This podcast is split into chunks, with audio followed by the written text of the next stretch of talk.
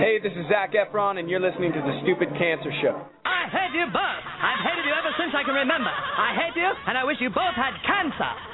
Cancer? Yes, in the head.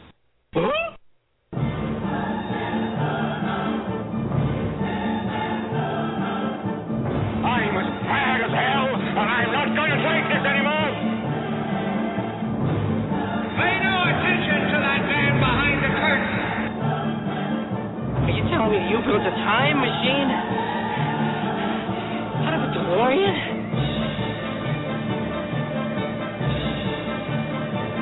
This is the Stupid Cancer Show.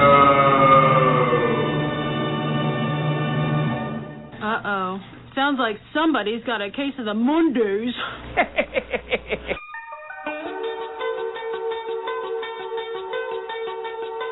Hello there, children. Hey, hey, kids. People seem to like me because I am polite and I'm rarely late. And now, the host of the Stupid Cancer Show, Annie Goodman and Matthew Zachary. Not that there's anything wrong with that. Because he has a lot of chutzpah. All right.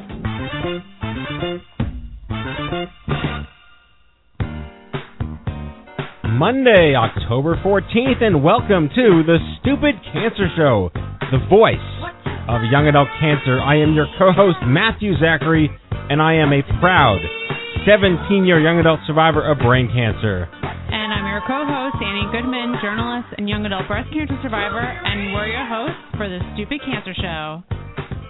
It is not okay that 72,000 young adults are diagnosed with cancer each and every year. So, got cancer? Under 40? Sucks, huh? Time to get busy living, folks, because the Stupid Cancer Show is changing the world one chemo infusion at a time. I'm Kenny Kane, co-founder of Stupid Cancer, welcoming all of our first-time and returning listeners on Blog Talk Radio, iTunes, iHeartRadio Talk, or listening to the archives at stupidcancershow.org. On tonight's show, think before you pink. It's October, which means pink washing and corporate abuse for the cause of breast cancer awareness. Join us as we welcome our friends Dr. Angela Wall and Annie Sartor from Breast Cancer Action. Think before you pink, be a smart advocate, and learn how to fight back against the system. And special guest John Greene in the Survivor Spotlight. And I'm Maureen Sweet, Chief Everything Else Officer here at Stupid Cancer, and I will be live tweeting throughout the broadcast at Chemodex, so send me your questions and feedback at any time with the hashtag SCRadio. Whoa, that is excited crowd. The audience is large tonight. We have a really big group tonight on the Packed show. house. Yeah. is total that oh, not packed the usual self-ingratiating applause? no, the usual self-ingratiating self-ingratiating applause is this. yeah. That was like the no evidence of disease applause. I like that. Good job. That was fancy. Yeah. Hello, everyone. Hello. Hi. How are you? Good. I thought you were imitating the intro. Oh, I was going to say, I'm Kent Brockman. Kenny, October 14th. How are you guys? Annie, what's up? oh, nothing much. You know, same old, same old. What you been doing? Um, I don't know. I had to think about it. Super exciting weekend. Yes, Yeah. clearly, clearly. Uh, yeah, I had kind of. I laid low. Yeah. Yeah. Okay. Well, good for you. Keep your head down. I am envious, Yeah. jealous, and all the other things that. Why were you that. busy? Yeah, I was a little busy, but Maureen, you you you had a good weekend. Yeah, I, I think I'm. Am I a leaf peeper now? I don't like that phrase at all. You know- but I've been to New England two weekends in a row. Um, You are Barry Manilow. I, I guess so. I will. I will not sing that song, although I am familiar with it. Um, I went up to New Haven, and I was also at West Point for a day this weekend. So I was uh hopping around the Northeast a little bit. So what's up with that? You are the uh you are like the Fodor's of stupid cancer. Is that what I am? Yeah. Okay. You know what Fodor is? It's a travel guide. Yeah. Yeah. Okay. Well, okay. Well, if you're ever interested in going to West Point, go to a football game. Right. Um, Yeah, I'm not actually going to go there. and uh, I've yeah, been it- before. Yeah. Yeah, some sports stuff happened this weekend. I'm aware. of. Some sp- yeah, the Browns lost. That was a rough, Okay. rough So the- one. So the Jets. the Giants That's- lost again. That's Oh, and football, six. right? Yeah. Okay. Did the Indians lose again too? The Indians aren't playing anymore. We can't lose anymore. I held a football this weekend. You held a football. I held that a is- football. that is progress. I know. son doesn't count. well done, well done. Kenny, what's up? Uh, not too much. Annie and I separately had a low key weekend. Yeah. Okay, good. Sometimes you need one of those. There were motorcycles involved at, on mine. I don't know about Annie's. oh Yeah. yeah, no, I'm a little too scared of those. Well, I was in Miami at the annual Colon Cancer Alliance conference, and in the interest of discussing progress that young adults are making, the entire breadth and scope of the CCA universe now has an under 50 component. And the reason they do Hmm. under 50 and not under 40 is because screenings start at 50. Mhm. So it's every bit as universal as our movement in young adult land, but now they have specific tracks, specific meetings, specific dialogue, and and and uh, what whatnot about under 50. And it was really exciting to see the crowd at this conference. There were about 250 people, 300 people. Most of them were between 40 and 65, when the average age of colon cancer is 72. So Hmm. a, a, very, a younger crowd is coming to this conference, and I was very proud to be there. I was on a panel with some really inspiring people, and uh, we talked about how to be your own advocate and how to use social media and print media, how to couch your story, like a writing workshop without actually any writing. It was good. Sounds very cool. Yes, yes, yes, yes. Did you get some sun while you were down there? I was indoors the entire time, staring at the bay. Okay. Was it a lovely bay? It was a lovely bay. Good. It was Biscayne Good. Bay. I'm not familiar. Would you go back there? Yeah. Would you live there? No. Why? Flooding and tornadoes Did and you see hurricanes. Jamie Foxx on like a, a drug boat? My Don Johnson came to get me. Yes. That's what happened. Taking our In talents Dan to Marino? South Beach. Yes. Yeah. I I do like South Beach, but I wouldn't want to live there. You know why? Because I, and this is horrible, and I guess this might be a product of being from Long Island. I th- think of South Florida as God's waiting room. I got to say there Ah. were a lot of elderly people in the hotel, not part of the conference, but Mhm. Yes. Maybe they have the right idea. exactly. They've figured it out.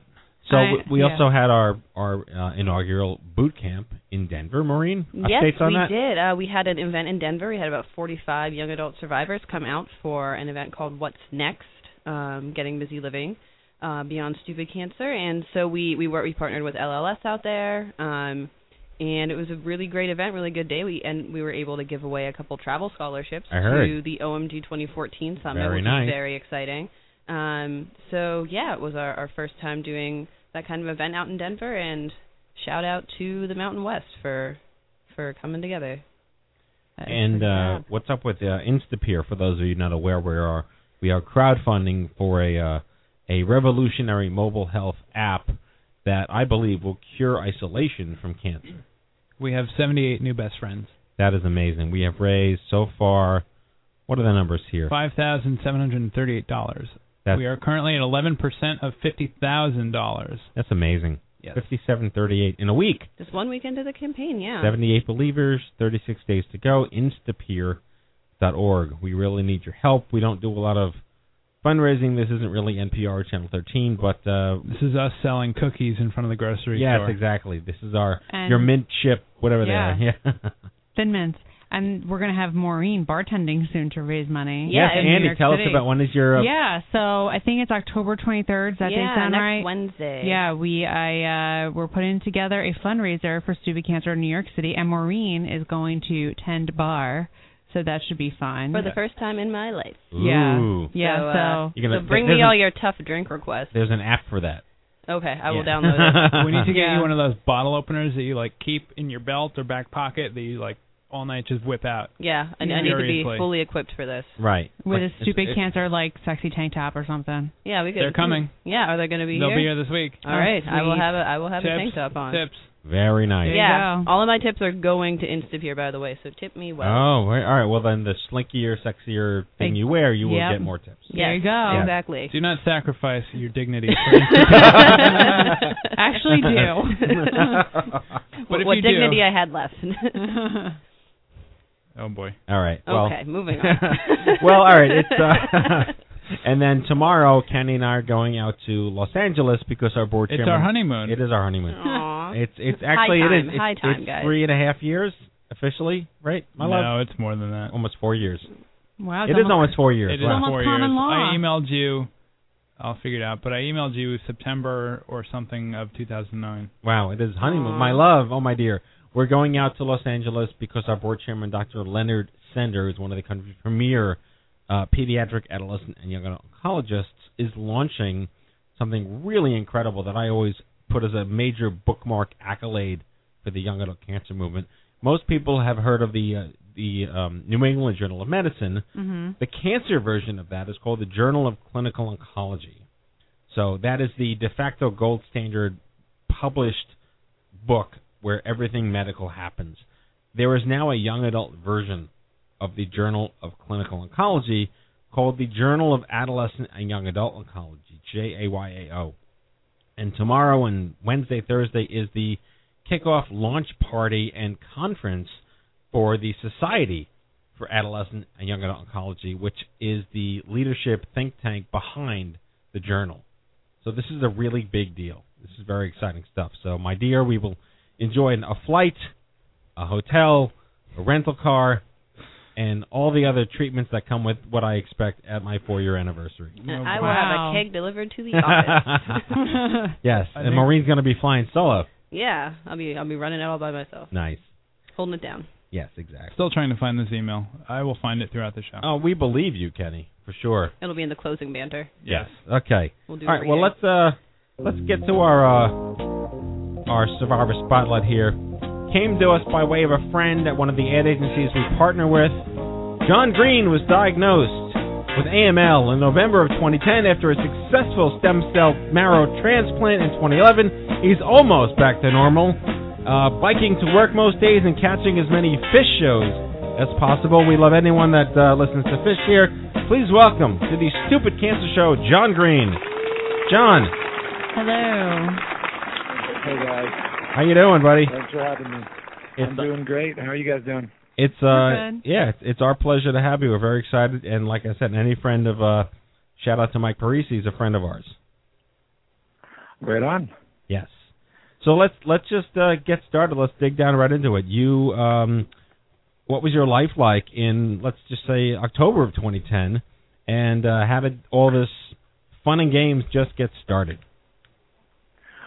Wow. Um, you know, the thing about AML, or I guess most kinds of leukemia, is they kind of come on pretty quick. Um, I was pretty healthy uh, leading up to it, and you know, in sort of late September, early October, just started feeling very fatigued. You know, was having shortness of breath, having other kind of weird symptoms, um, and pretty quickly, within probably four or five weeks, um, you know, I knew something really bad was going on, and uh, but it took me a while to kind of get get sort of you know get the when I first saw my doctor, you know, they didn't they didn't they thought it was a virus, and it's very hard to diagnose this stuff, but um, yeah, by sort of early November, they figured out what it was, and uh, it, it, it obviously wasn't good from there. So, did you go to the doctor? Did you complain and get ignored? Where were you living at the time?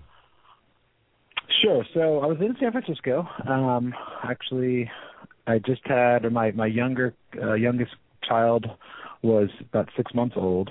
Um, you know, it's funny. I was probably part of the one of the one of the complications here was that really when I started to feel horrible, we had this trip planned. It was my buddy's five year anniversary, um, and my wife and I and the kids were going to uh, have a trip planned to Mexico, and we said, you know, should we cancel the trip? I'm just not feeling great. And it's like, no, we'll do it. And when I go back, we'll go to the doctor. Of course, we go down to Mexico. We're partying. We're in the sun. You know, all the stuff that you probably shouldn't be doing when you're dying, right? And um, when I get back, I go to the doctor. But they didn't. They didn't do any blood tests, right? They just kind of they looked at the symptoms. By this time, I had a fever. I had all kinds of symptoms. They just wanted to sort of treat me with antibiotics you know, go home, rest, you know. And somehow, even with my compromised immune system, which of course I didn't know I had at the time, I was able to fight all that stuff off. and when I went back for the follow-up appointment, it was it was like two weeks later, and all these original symptoms of like shortness of breath had gotten horrible, and it got to the point where I mean, you talked about in my intro how I bike to work. Forget about biking to work. I could barely walk up a flight of stairs without my heart beating, you know, a million times a minute and being totally out of breath. So finally, they uh, they drew blood. They had me do a cardio workup. They did all this stuff, and um, they they found out what it was. Wow. Yeah, that sounds uh that sounds unfortunately pretty similar to a lot of other stories we've heard of people diagnosed also with AML. So then how did it all roll into the testing where you found out that you had it? Um, you know, it was when they gave me the results. So it's it's funny while they were processing, you know, the blood draw. Like I said, I was having this cardio workup, and they.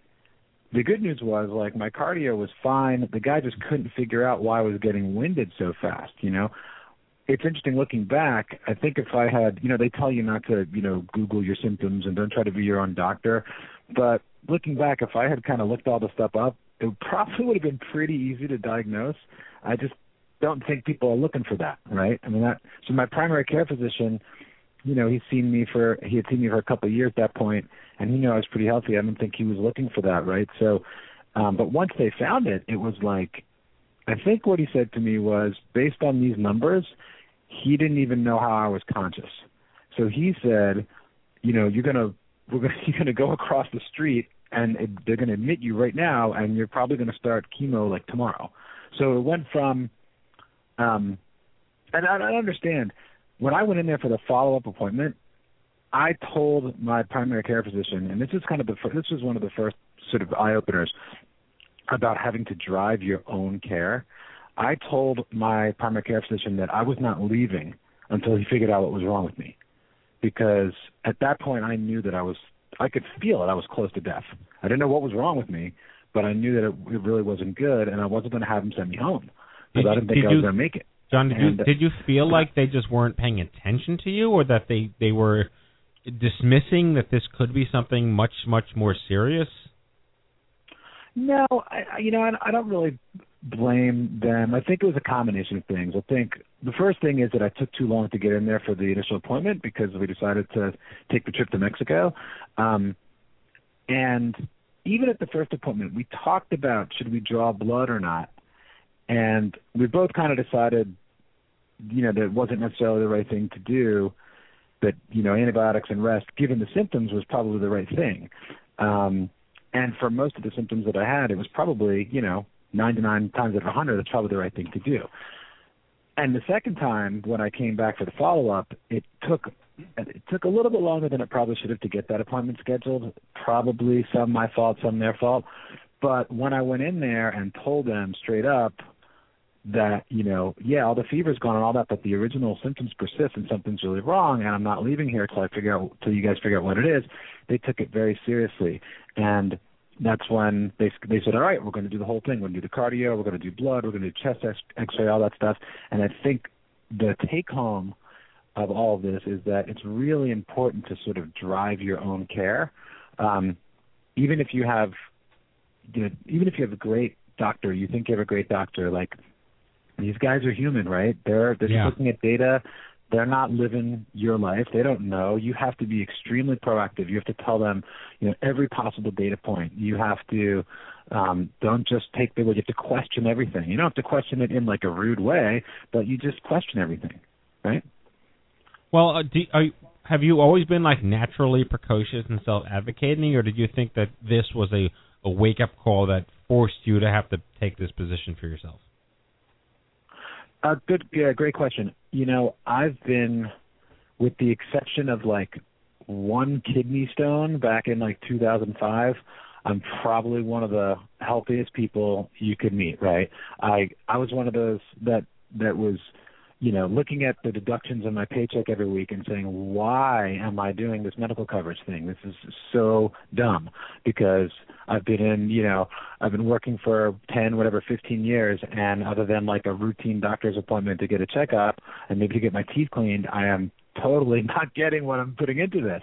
Um, that obviously turned around in spades because my hospital bills obviously were north of a million bucks Right. um, through this whole ordeal. But I never had to, certainly in terms of medical care, uh, it was never an issue. I never even had to think about advocacy, mine or anybody else's.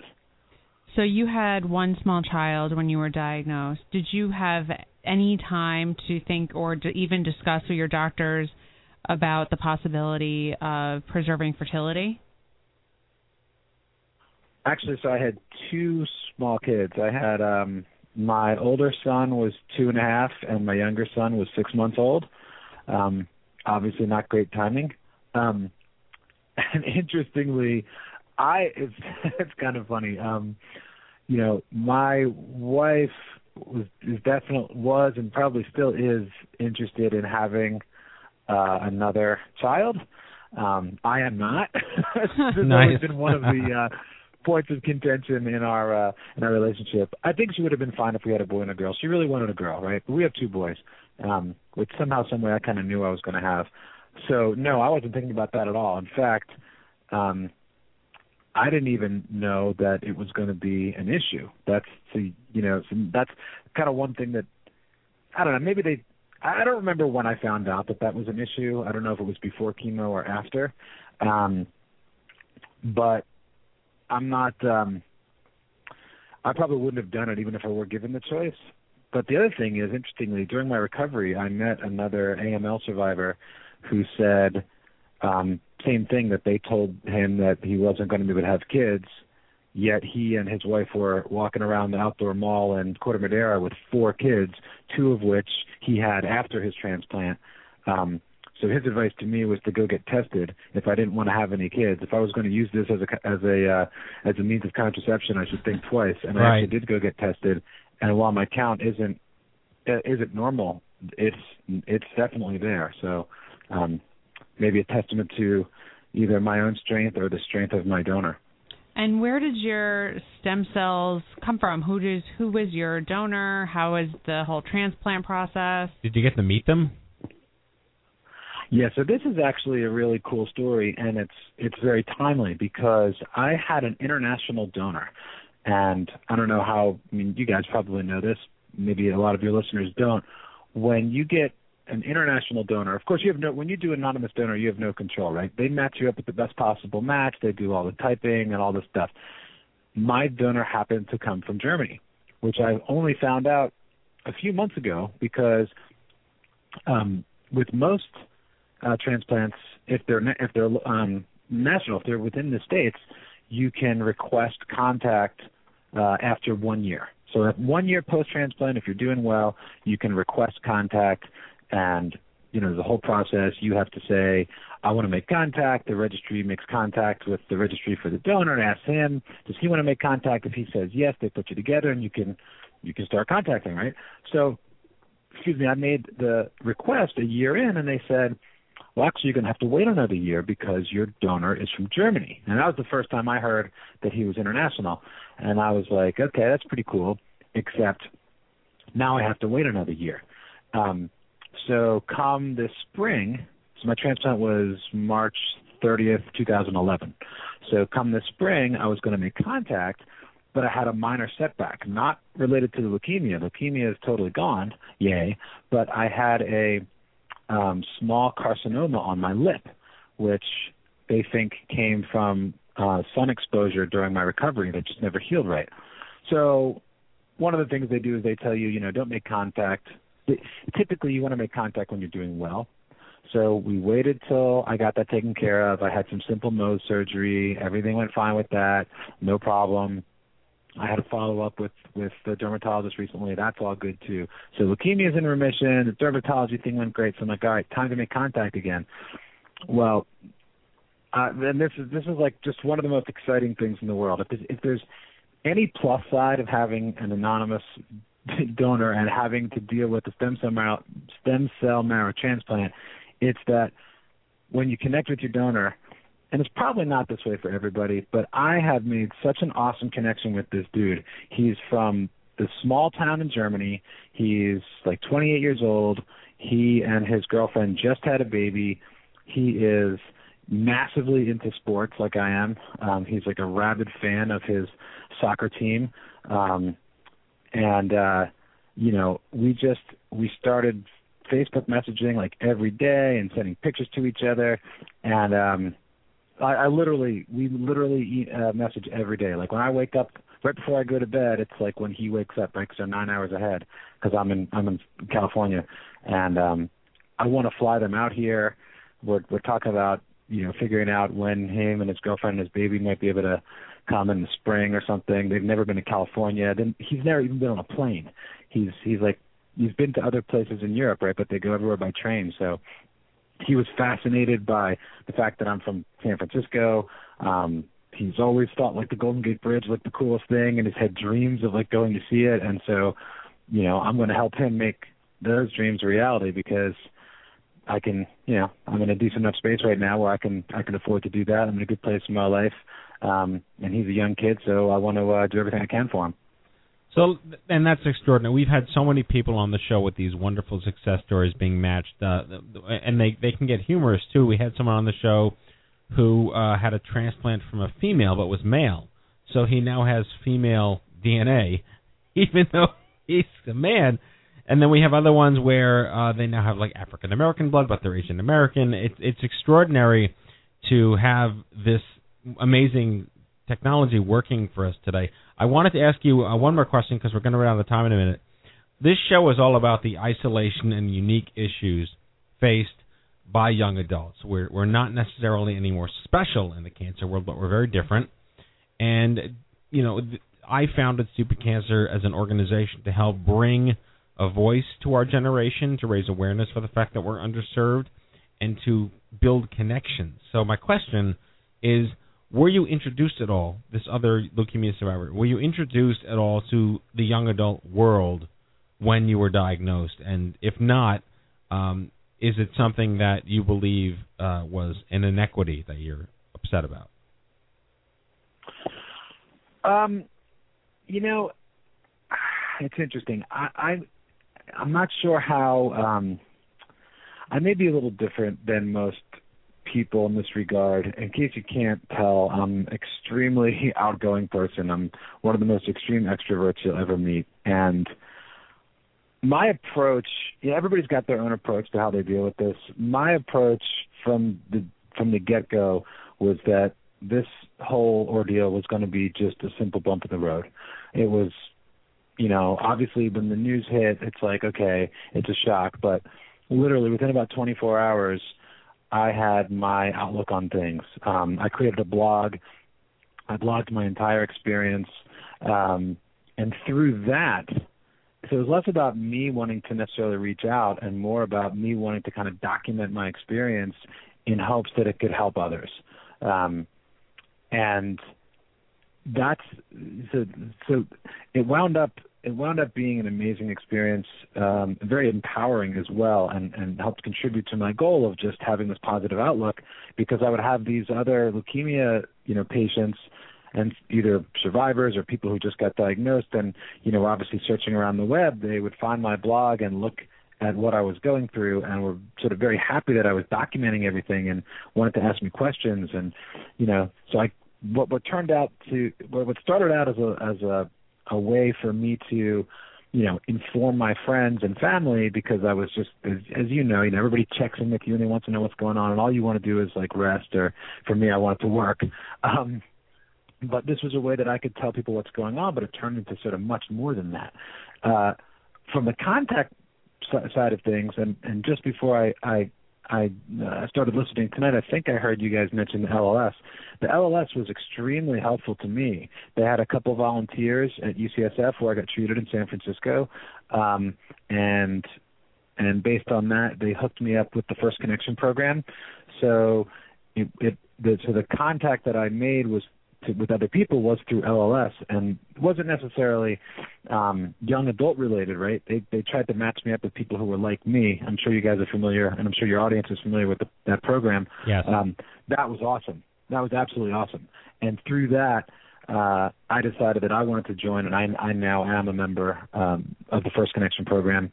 And uh, you know, whenever they want to hook me up with people, I think I've spoken to only two people so far but I'm happy to speak to more. And I've also become a staunch advocate of, of LLS. And through the company that I work for, um, this year we raised over $200,000 for the LLS um, through the annual Light the Night Walk that um, my company, Salesforce.com, is uh, participating in almost two dozen light the night walks across the country. So um, good things come out of this, you know. Yes, very inspiring stuff. I really congratulate you. It's it's been amazing to to connect with you. You are a great success story, and I'm glad you're available for other people to know that uh, you know that you exist. You're a success story. People can aspire to survive as as with as much dignity as you have.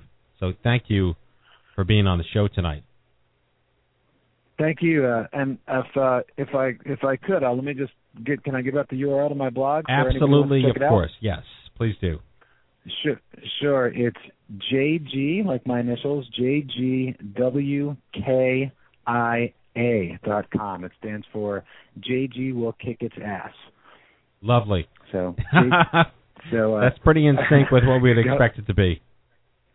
if anybody's interested in, in you know reading more about like the contact I made with my donor and how that all went around, uh, like I said, any any any part of the transplant um, and the aftercare, which you know wasn't easy, um, it's all documented. I blogged pretty much every part of the journey uh, in hopes that it can help people that are going through the same thing. John Greene, thank you for being on the Stupid Cancer Show. Good luck, and we hope to uh, talk to you soon. Thanks, guys. Thank you. Alrighty.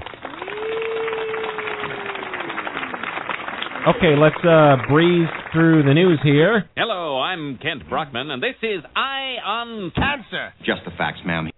All right, Matthew, you can head on over to stupidcancer.org, click the big connect button on the right, your one stop shop calendar for all of our social and educational events nationwide. Something could be happening in your neck of the woods, and we certainly don't want you missing out. We have a ton of stuff happening. As I don't take my own advice and click the button. New York City, Raleigh, North Carolina, Denver, Colorado, Billings, Montana, and Irvine, California tomorrow night. Matt and I will be there. Uh, and finally, West Chicago, Illinois. Very nice. Okay, like we said at the top of the show, presenting Instapeer, our revolutionary mobile app that has the potential to end isolation and connect people with those who've walked in your shoes. You can help Stupid Cancer reach our $50,000 goal to bring this amazing app to life by visiting instapeer.org. Watch our video, join our army of friends, fan supporters, and backers. Matt, save the date. OMG 2014, the seventh annual OMG Cancer Summit for Young Adults. Next April at the Palms Casino in Las Vegas, Nevada. Visit omg2014.org to join the mailing list. We got some uh, notifications coming out soon. And join the official Facebook group. The fall season is upon us, so it's time to stock up on some new threads like a Stupid Cancer hoodie, some hats, gloves, and more. Surf on over to stupidcancerstore.org anytime for great deals on great products year round. Be proud and wear Stupid Cancer. If you can hear this, you know the Stupid Cancer Show is all new, broadcasting in stunning HD. We know you can't listen to each and every live show, so be sure to subscribe for free anytime on iHeartRadio Talk, Apple iTunes Podcast, or right here on Blog Talk Radio. In addition, you can visit stupidcancershow.org anytime to get connected. And thanks for listening. And that is your Stupid Cancer News. And now it's time for our main event. It is October. Pink is everywhere. So we're going to be talking to the Breast Cancer Action. They've declared it toxic time is up. They're calling to end pink washing through chemical regulation. And joining us is Dr. Angela Wall. She's uh, Breast Cancer Action's head of strategic communications and media relations. And also joining her is Annie Sartor. She leads Breast Cancer Action's national campaigns and public advocacy. Welcome, Dr. Angela Wall and Annie Sartor. Hey, guys. Hi. This is our fourth anniversary with you on the show. It is. Thanks for having us.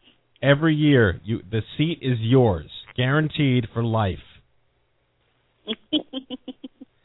Very excited Wow. to uh, have you on the show, and especially as much as I love your organization, now that you're entering the the left corner of my brain, which is environmental activism, uh, I'm even more excited to have you on and talk about what you're up to, what you're up against, and uh, to make you aware that I've been working with Lindsay Dahl over at Safer Chemicals Healthy Families to understand the issues around TSCA and the passing of Frank Lautenberg and how do we change the narrative and get people excited about you know this what, what kind of needs to happen.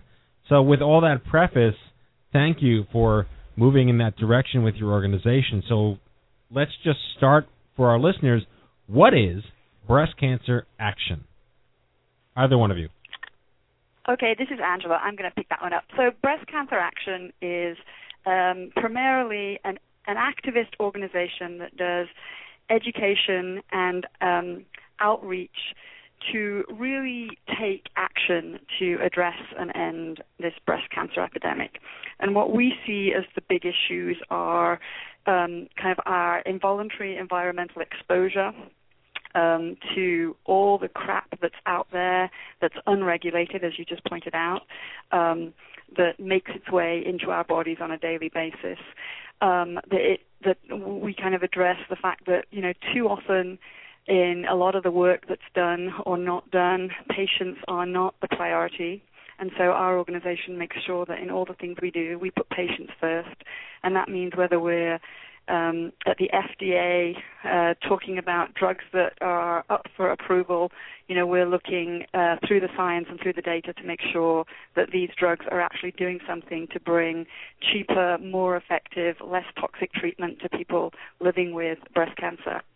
And then finally, it's kind of really addressing the root causes of inequities and looking at why it is that there are inequities in breast cancer and why um, even though maybe more women or more white women are getting diagnosed with the disease, um, women of color die at a higher rate. And so we're kind of we're you know kind of we've been called the bad girls of breast cancer. We don't necessarily um, always say things that people want to hear, um, but we tell the truth as it is, and we call it out because women are dying, people are dying, and we need to address and end this epidemic. And Annie, why don't you? There you go. Oh, that was a very good explanation. You must you must work for them. oh, yeah. yeah. I'm in their I'm on their payroll. Yeah. So Annie, why don't you tell us a little bit about your background and a little bit about Toxic Time is Up? Yeah, great. Thank you again for having us on. And uh, I liked hearing that you all are in touch with Lindsay Dahl. She's, I think, exactly the right person to be talking to about toxic chemical reform. Uh, but to your question, I I come from an environmental activist background, and I've spent um, time in my former lives working around climate change, uh, air pollution, around coal issues, um, coal and oil, uh, as they relate to impacts on human health, but also climate. And so I come from an environmental background, and I think that that was one of the things that they liked about me when I came on here at Breast Cancer Action, uh, because the issue is very relevant, as, as Angela described, talking about the involuntary exposures that we all uh, that we all encounter every day in our daily lives is one of the key components of breast cancer action's work, and that it fit very well this year during Pinktober uh, because we are so bombarded by pink ribbon products every year this time of year, and so many of those products contain hazardous chemicals that are unregulated or underregulated and have mounting evidence that they are linked to health harms and get people sick, including with many cancers, including breast cancer. So the idea around toxic time is up was born when we, you know, we continue to see the marketplace flooded with pink ribbon products every year. So many of these products are have hazardous ingredients, and rather than going product by product, chemical by chemical, we wanted to zoom out a little bit and do something really meaningful and demand comprehensive, strong, uh, very meaningful chemical reform so that we can get rid of pinkwashing altogether and protect all of us. So I'm on your website and I see images of KFC in a pink bucket and a pink bottle of what looks like vodka and a pink lean cuisine, all things that I try to stay away from. Having had breast cancer, I probably ate all that crap before. Um, I can't say that I always stay away from vodka though. So she does. She does. She's involved with stupid cancer, you know. Yeah. So. So, you know, it's obvious to people who are relatively in touch with being healthy that you should not have Kentucky Fried Chicken and you should not eat frozen packaged meals that are packed with chemicals. But what are some products that you guys, as an organization from research, feel are toxic beyond things that we're eating? You know, I know you guys have issues with products that have pink, you know, pink ribbons, pink labels on it. What are so? Tell us some of the products that people should be looking out for. Well, I mean, you know, the interesting thing about this, this is Angela, is you know there, there are products that you know that, so there's, there's there's a couple of things that we know right that has been you know pretty unequivocally linked to an increased risk of of, of cancer, and those are kind of exhaust fumes and and alcohol the issue becomes, I mean, and we can we can go through product by product, but the issue becomes that the burden of responsibility and the burden of proof actually should not rest with individuals, right? It shouldn't rest with individual women. We shouldn't all be running around this world concerned about whether or not we're buying the right products, because too many people in this world can't go ahead and make decisions based on, um, you know, whether or not this product is good for me. It's about what it costs and whether I can afford it and whether it's in my budget. And so the purpose of this you know, the, our Toxic Time is Up campaign is really centered around the burden of responsibility. Yes, we all have a small amount of responsibility to, to, to live a healthy life, but at the end of the day, the government has a bigger responsibility to make sure that those toxic chemicals aren't out there in the first place. And, and the problem with the way that many of these chemicals are regulated is that people can hide behind trade secrets. So, for example, let's take fragrances all right. I mean, we had a campaign a few years ago um, that was around a perfume put out by one of the major breast cancer charities that you know we had. You can say Komen; they're not a sponsor. don't worry. we had independently tested, you know, and it said it was wholesome, it was good, it was good, you know, it was, it was a natural product, you know, and it contained fragrances. Well, you know, fortunately for for most large manufacturing organizations, you know you can you can hide behind the label fragrance because you you're protected by your trade secrets because those are the things that people will say well we can't give away that because that that's that's our patent. That's how we make our money. And so there are so many loopholes that what we are working to do with this campaign is to say you know what? We need to put, shift the burden of responsibility. The burden of responsibility to protect our health needs to be on the manufacturers and, and the government to keep us safe, not to individuals to have to walk around, you know, with a full head of knowledge on them as though they were PhDs in, you know, epidemiology, being able to read the label and read all the and understand what the chemical compounds are. That's not okay. And you know, so so so this is you know we could we could list product by product by product, and it's not about saying hey, look, well, isn't everything bad for you? It's about saying there are some things that we know out there are significantly bad for our health. People are getting pretty rich off it, and other people are getting incredibly sick around it. Okay, so it's my turn to be a Republican, which I'm not. Oh, yay. Okay. Get it. Prove to me that these unregulated chemicals actually kill people. Prove to me that they don't.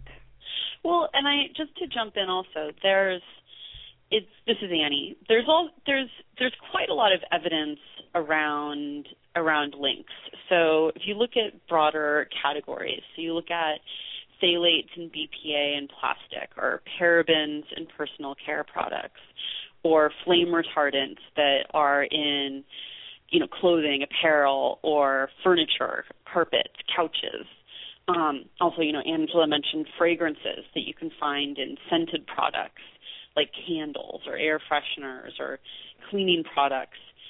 There's we live in a world where there's so many of these products and there's so many of these chemicals. The you know, the estimate is that there's over 80,000 of these synthetic chemicals that are in our daily lives it's really hard to determine a causal relationship, right? There's just so many variables.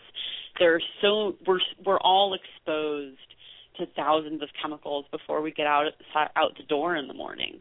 And so to say that one chemical is causing, you know, X effect in people it's quite hard, especially since we don't do human testing, right? We don't round up people in a lab and rub BPA on them until something happens. Nice. That'd be. But, I want to do that. That would be that would be questionable, right?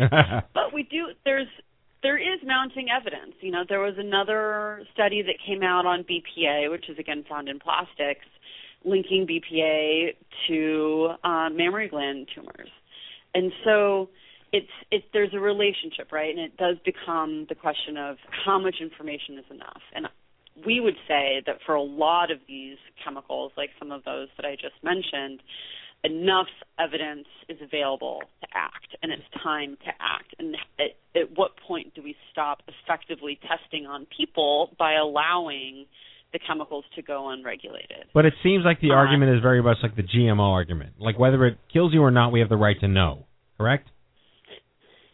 Yes, and also there's it's it's about it's about taking taking action, right? Rather than waiting mm-hmm. for enough evidence to mount, you know, we could we could absolutely wait 10, 20, 50 years and wait for everybody to, you know, have solid proof that BPA causes breast cancer. I I don't know that I need that the the bar to be that high. I would say that we have enough proof. There's there's been sufficient evidence to act. And there's and what it comes down to is shifting our culture from you know doing everything that we can to avoid the evidence and put off acting acting to protect women um, versus deciding that there's a lower that we can have a lower bar that we can use to protect people and planet. And the other question I would bring in is why wouldn't we? Why wouldn't we do something that ultimately will potentially protect people's health? What's the downside of this? The da- you know, I mean, there, there is no downside of this when it comes to women's health. This is all So there. yeah. This is all very true, and You're being logical. You have Yeah. to stop now. so I know. Are we shocking you? Yes. so I, you know, I had breast cancer about a year and a half ago. I finished treatment less than a year ago, and um, I am full disclosure. I am in a campaign this year for the Breast Cancer Research Foundation through the Estee Lauder companies, and um, I do give a lot of credit to companies who, in my opinion, uh, donate a lot of money to breast cancer research and awareness. Uh, Estee Lauder companies donate five million dollars uh, just this year alone, and it- forty million something dollars since they started their breast cancer awareness campaign. So, you know, I do kind of, you know, for some companies, I do defend them for they do a lot of good work and they do donate a lot of money. And I think there is a fine line of corporate responsibility where I think a lot of these companies that are so focused on women's products and selling products that, um, you know, appeal to women, I personally feel that they feel a tremendous amount of pressure to put out products for breast cancer because if they don't, that I feel that they look like they're that they don't care about breast mm-hmm. cancer and women. So what do you think about that as far as you know just how widespread and across so many companies that appeal to women having to sell something whether it be a bracelet, a necklace, a sweatshirt, a pair of shoes, anything.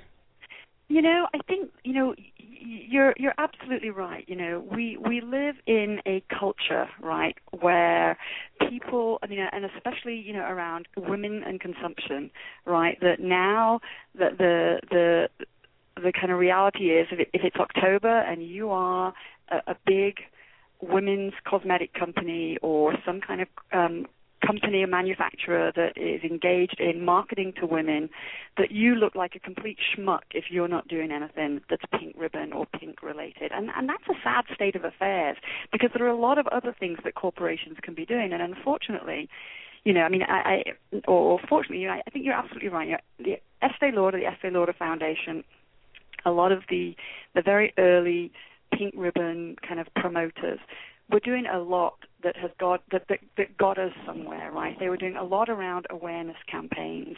I think the the the downside of marketing campaigns is that as they escalate and as they develop over the years, they have to consistently outdo themselves.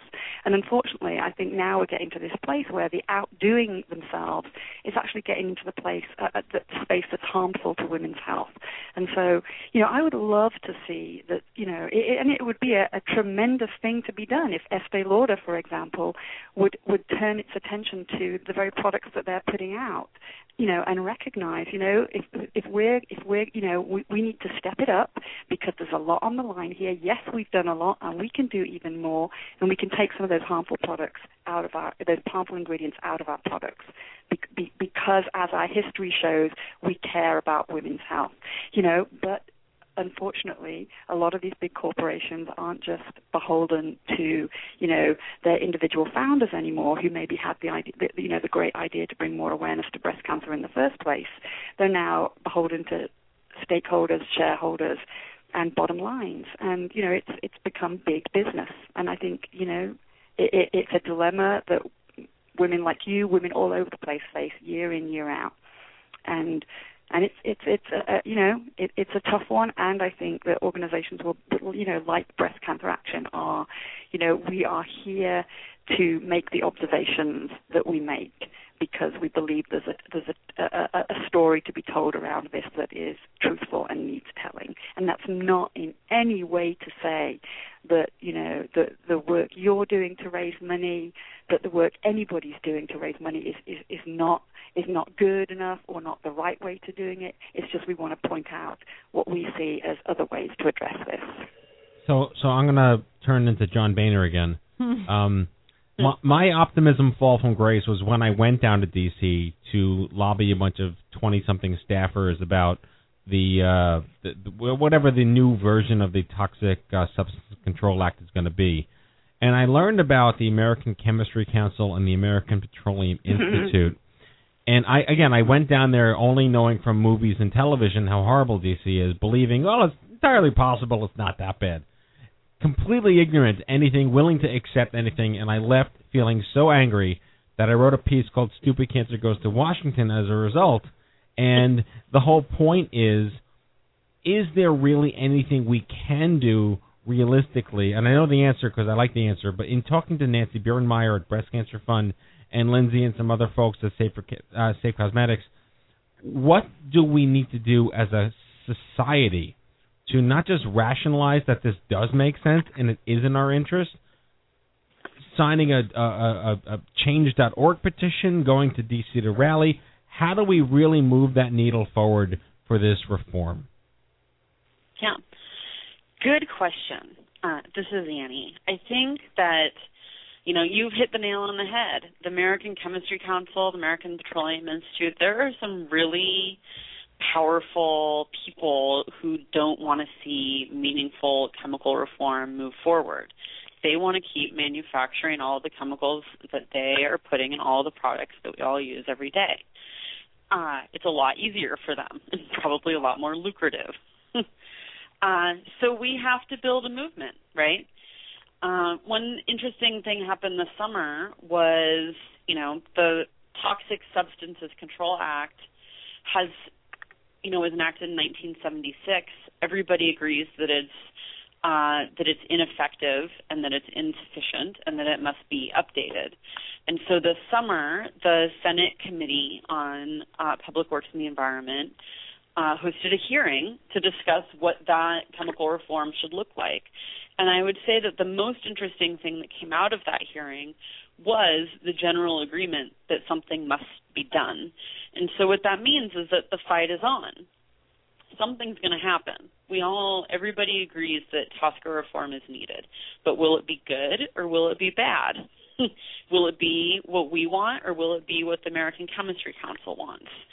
And that's exactly the logic behind Toxic Time is Up we have a petition that you and all of the listeners can find right on the front page of bcaction.org which basically says I want strong meaningful TSCA reform to protect people and planet. And I encourage everybody to go and sign that petition. So far, we have over 11,000, almost 12,000 people signed that, who have signed this petition, and we're building a movement. We're working with Lindsay at uh, Safer Chemicals Healthy Families Coalition. We're working with Nancy at Breast Cancer Fund. We're working with a lot of partners, and now toxic time is up. We need to organize and we need to mobilize and we need to show a demand for chemical reform that will really protect people so that we can go up against these bad guys at the ACC and win. Very cool. I have a personal story to share on uh, pink washing as far as companies making money. Uh, on October 1st, a company called Tieks, they sell shoes and they're really cute. They posted a picture of women wearing these pink flats um, in the shape of a pink ribbon and the caption said one in eight women will develop breast cancer in her lifetime. The, for this Breast Cancer Awareness Month, show support for women who have fought and are fighting cancer. And I happened to see this photo uh, linked to their account on Twitter. And the first thing I did, these shoes are expensive; they're $175. So I went on their website to see if they had anything regarding a donation, whether it be a flat donation or a percentage of the retail price, and there was nothing.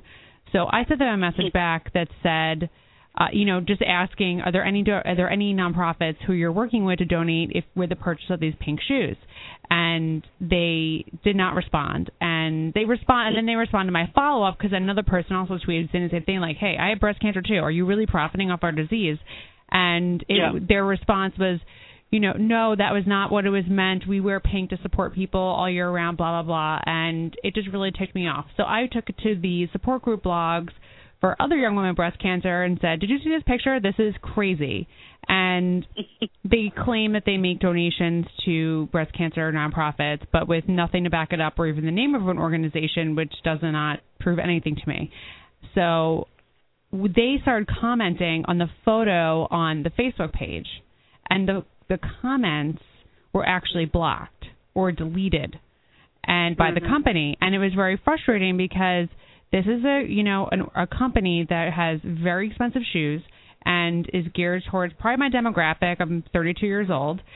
And they're just clear blatantly using breast cancer to sell shoes whereas is a pink flat going to get anyone to get a mammogram? Or it was like the most I don't It was offensive. ambiguous. Yeah, I mean, so what can people do to actually make this stop? Because obviously commenting publicly is not going to work because these companies are taking the comments down. You know, so if you want, if there's a pair of pink flats, this is my my suggestion is if there's a pair of pink flats that you love, buy them. If you want to do something around breast cancer, the the organization that you think is doing the work that you think is in most need of being done or that you support, write them a check directly. And it doesn't, you know, it can be a huge check, it can be a small check, whatever it is you figure, but that's always going to be a way more worthwhile, you know, action than than than having a small amount go from you know a, a, a purchase in a sale, you know, a percentage of a purchase, because there's no way the, the pink ribbon is not trademarked. There's no, it's not licensed. There's no way to know uh, and keep tabs on these things.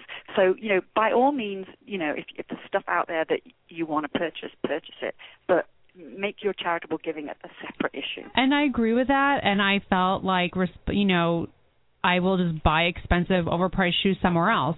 But besides, but if they're Because it's blocked, not like that's hard to do, Right. yeah. But my whole thing is just companies blatantly trying to profit. How can we stop that if we're trying to public shame them and they're and they're blocking comments or feedback? So here's here's a here's a solution or here's a thought, right? So on on our on Breast Cancer Actions page, we also have a Think Before You Pink, you know, our ongoing campaign, and we have a website, Think Before You Pink.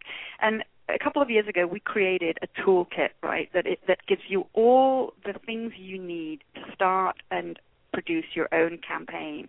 And you know, this 12 years ago when we started Think Before You Pink, it was a small, you know, this was a small campaign that has since just gone tidal on us, which is the other reason why we are so enthusiastic about this toxic time is up because, you know, change happens because people demand it. And so if there's a if there's an organization, if there's a corporation out there that is pissing you off, go after them. tell the truth about them, get people rallied and rounded up. You know, people are pissed off around all the exploitation around pink ribbons. You know, there's a, there's enough energy out there that you know the, the listeners to this show. It, you know, you've got this show going. You know, th- this this this stuff changes because people like your listeners, people like you, people like organizations like ours actually stand up and say, you know, enough is enough. Yeah, it's important because it's very frustrating having Well, to see that. My, my comment is that you guys have actually made a difference, and that's the point that I try to make when I talk about we're not just to- tooting our own horns and complaining from a soapbox. There has been tangible change in industry because of organizations like the two of ours. And I want I would love to have you just rearticulate the Yoplait story for our listeners. hmm So Yoplait Yogurt um, launched a campaign that was, you know, money. They partnered with Komen.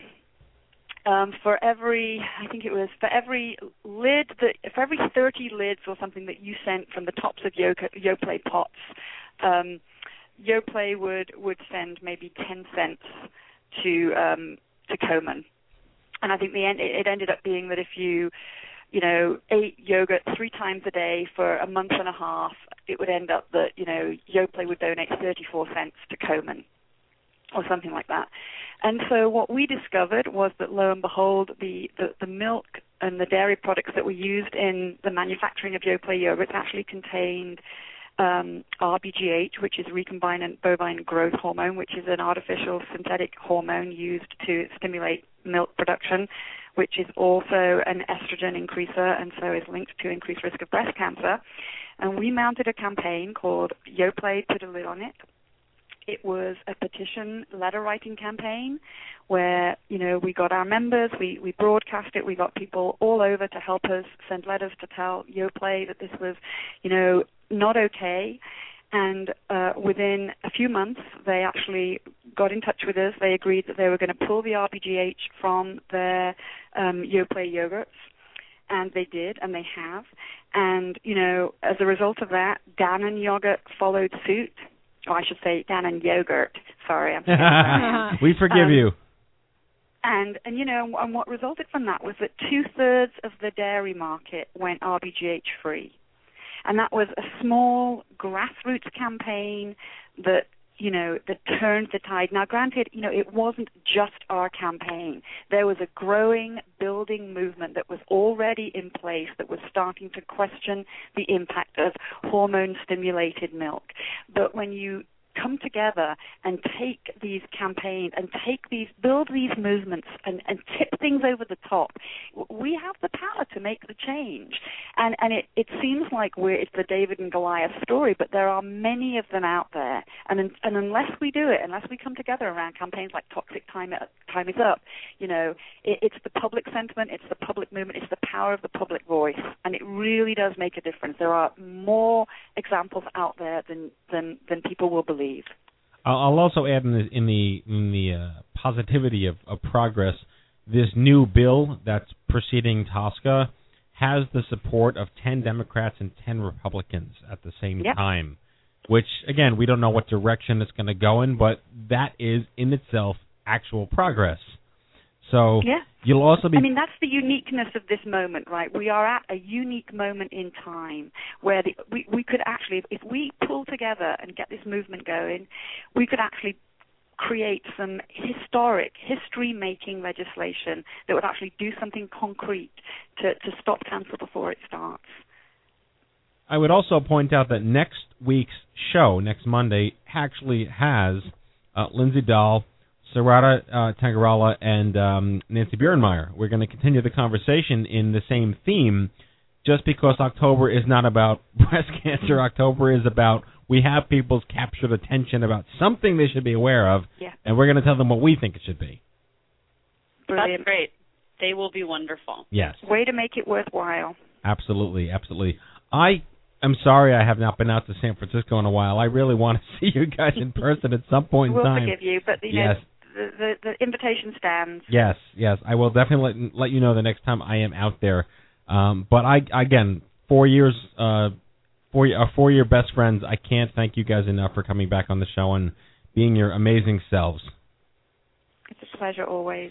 Yeah, next- thank you for having us. And the next step, not that you're on the air with no pressure, but I need you guys to come exhibit at our OMG Cancer Summit. You totally have to be there.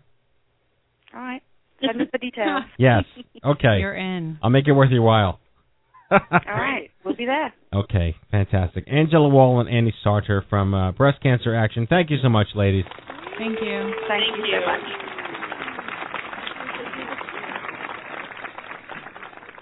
This was a good show. It was a very good show. Wow. I'm very happy. Me too. It's rare, but I'm happy. I'm always happy. I'm glad that you're happy right before our honeymoon.